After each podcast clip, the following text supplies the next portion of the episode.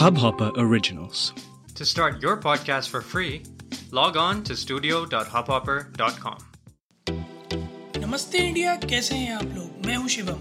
अगर आप हमें पहली बार सुन रहे हैं तो स्वागत है। इस शो पर हम बात करते हैं हर उस खबर की जो इम्पैक्ट करती है आपकी और हमारी लाइफ। तो सब्सक्राइब का बटन दबाना ना भूलें और जुड़े रहे हमारे साथ हर रात साढ़े दस बजे नमस्ते इंडिया में।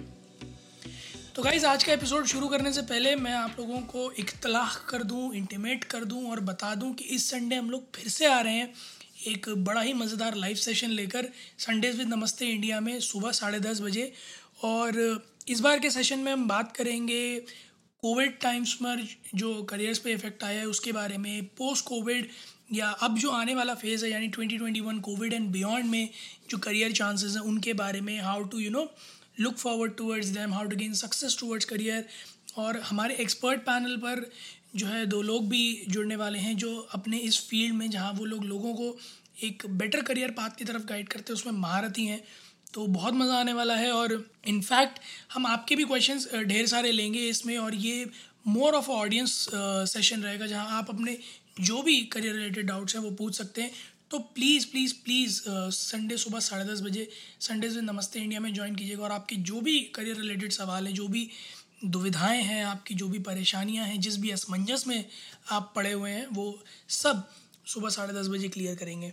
और असमंजस से अगर मैं बात करूँ तो कॉन्स्टिट्यूशन डे था, उस पर मोदी जी ने एक भाषण दिया। भाषण में कई सारी अपनी उपलब्धियां बताईं, सरकार की उपलब्धियां बताईं और कई सारी बातों पर उन्होंने जो है प्रकाश डाला। उसमें से एक बात थी जो थोड़ा मेरे दिल में घर कर गई, तो आज उसी के बारे में बात करेंगे।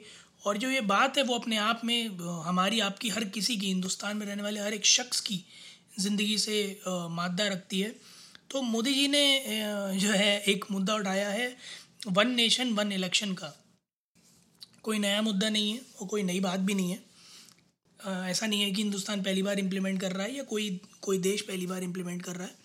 दुनिया में कई सारे देश हैं जहां ये वन नेशन वन इलेक्शन वाली पॉलिसी चलती है। तो ये one nation one nation election है क्या, मैं इसको थोड़ा संक्षिप्त में बता देता हूँ कि हिंदुस्तान में जैसे अभी आप देखते होंगे कि जनवरी फरवरी में किसी के इलेक्शन हो रहे हैं, मार्च अप्रैल में किसी के इलेक्शन हो रहे हैं, दिसंबर अक्टूबर में कहीं इलेक्शन चल रहे हैं। तो पूरे साल इलेक्शन ही चलते रहते हैं। फिर दूसरी चीज़, कुछ कुछ राज्यों में अभी हो रहे हैं, कुछ राज्यों में दो साल बाद हैं। तो जो तर्क रखा गया है वो ये कि सारे राज्यों के और देश के लोकसभा के चुनाव एक साथ कराए जाएं।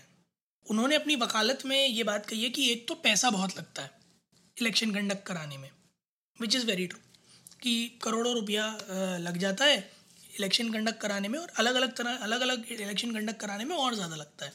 जबकि यूनिफॉर्मली कराएंगे अगर तो कंपैरेटिवली कम लगेगा।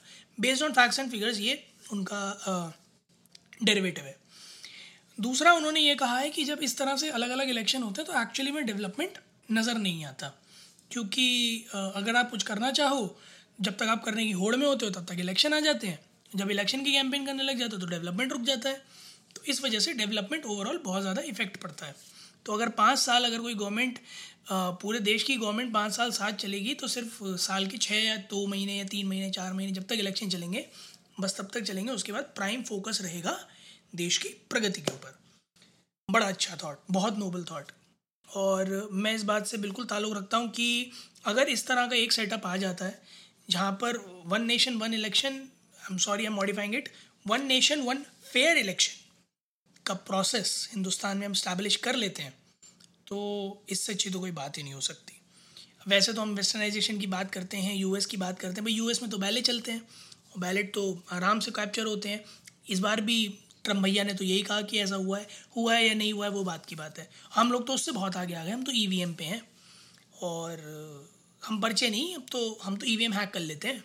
तो हम लोग तो बहुत आगे निकल आए हैं इस मामले में। खैर, मैं कुछ प्रोज और कॉन्स इसके, जैसे कि हम हर बार एक अनबायस्ड और रॉ अनअपोलोजेटिक ओपिनियनेटेड बात करते हैं, वैसे ही रखना चाहूँगा। प्रोज, येस डेफिनेटली जो मोदी जी ने कहा वो दोनों बहुत स्ट्रॉन्ग पॉइंट्स हैं इस बात के एडवोकेट कि एक तो खर्चा बहुत होता है और दूसरा डेवलपमेंट स्टॉल होता है। दिस इज़ वेरी ट्रू, क्योंकि कई बार ऐसा होता है कि जब बहुत पीक होती है ना गवर्नमेंट्स के लिए एक्ट करने की, तब अगर इलेक्शंस फंस जाते हैं तो डेफिनेटली डेवलपमेंट इफेक्ट होता है।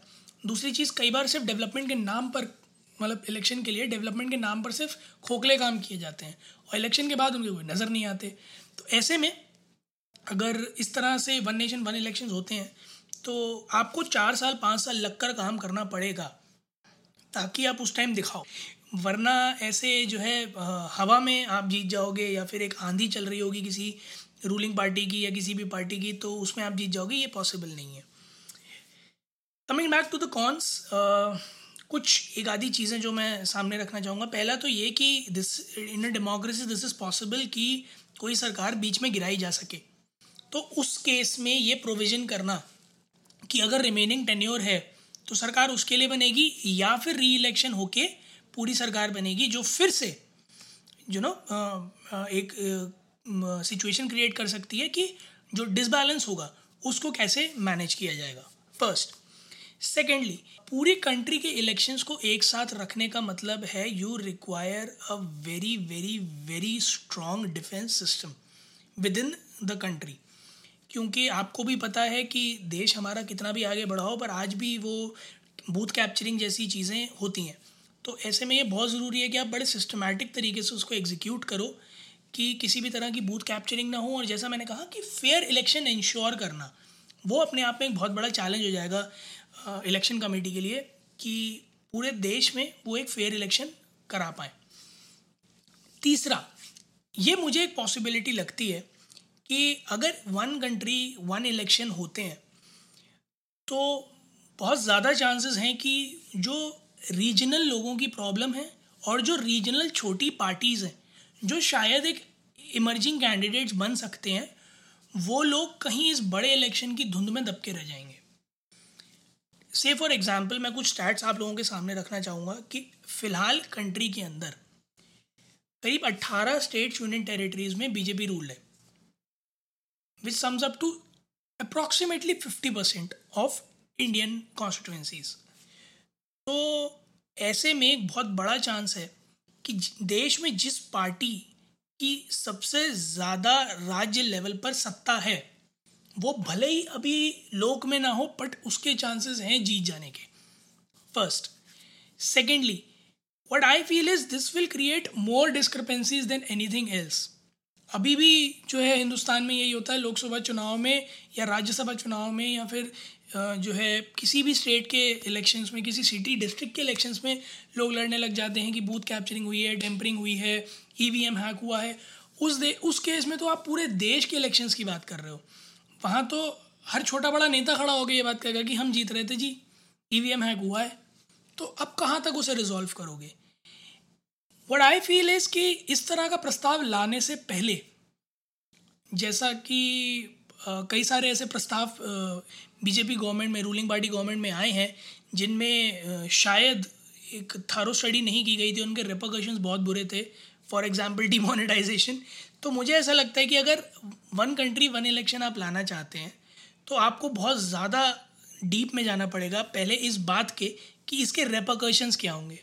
प्रोस तो बहुत दूर है, कौन सॉल्व करना बहुत ज़रूरी है, क्योंकि this This ideology is very good but it requires a very very very deep understanding of the distribution in your country, क्योंकि आप ये भी नहीं चाहते कि जो बिल्कुल यू नो योग्य कैंडिडेट है वो किसी वजह से रह जाए, और दूसरा आप ये भी नहीं चाहते कि एक हवा की वजह से, एक फ्लो जो चलता है, एक आंधी जो चलती है ना किसी एक शख्स के पीछे, उसमें कोई भी यू नो लीडर बन जाए और बाद में देश को भुगतना पड़े।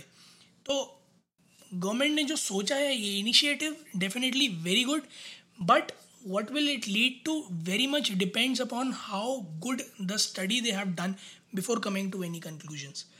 आप लोग भी इंडिया अंडरस्कोर नमस्ते पर हमारे ट्विटर हैंडल पर बताइए कि आपको क्या लगता है कि वन नेशन वन इलेक्शन सही है हिंदुस्तान के लिए या नहीं है।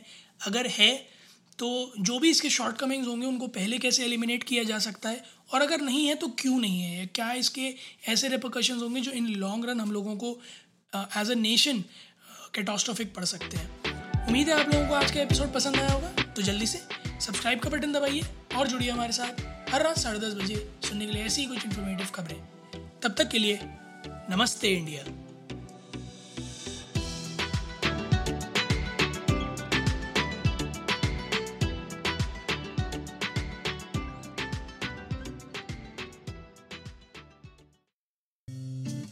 इस हबहॉपर ओरिजिनल को सुनने के लिए आपका शुक्रिया। अगर आप भी अपना पॉडकास्ट लॉन्च करना चाहते हैं तो हबहॉपर स्टूडियो वेबसाइट पे रजिस्टर करें और एक मिनट के अंदर अंदर अपना खुद का पॉडकास्ट लॉन्च करें। यही नहीं, स्टूडियो देता है आपको पूरी आजादी कहीं भी कभी भी अपना पॉडकास्ट लॉन्च करने की सिर्फ तीन आसान स्टेप्स में। तो साथ में अपना पॉडकास्ट शुरू करने के लिए तैयार? Just hop on Hubhopper, simply content.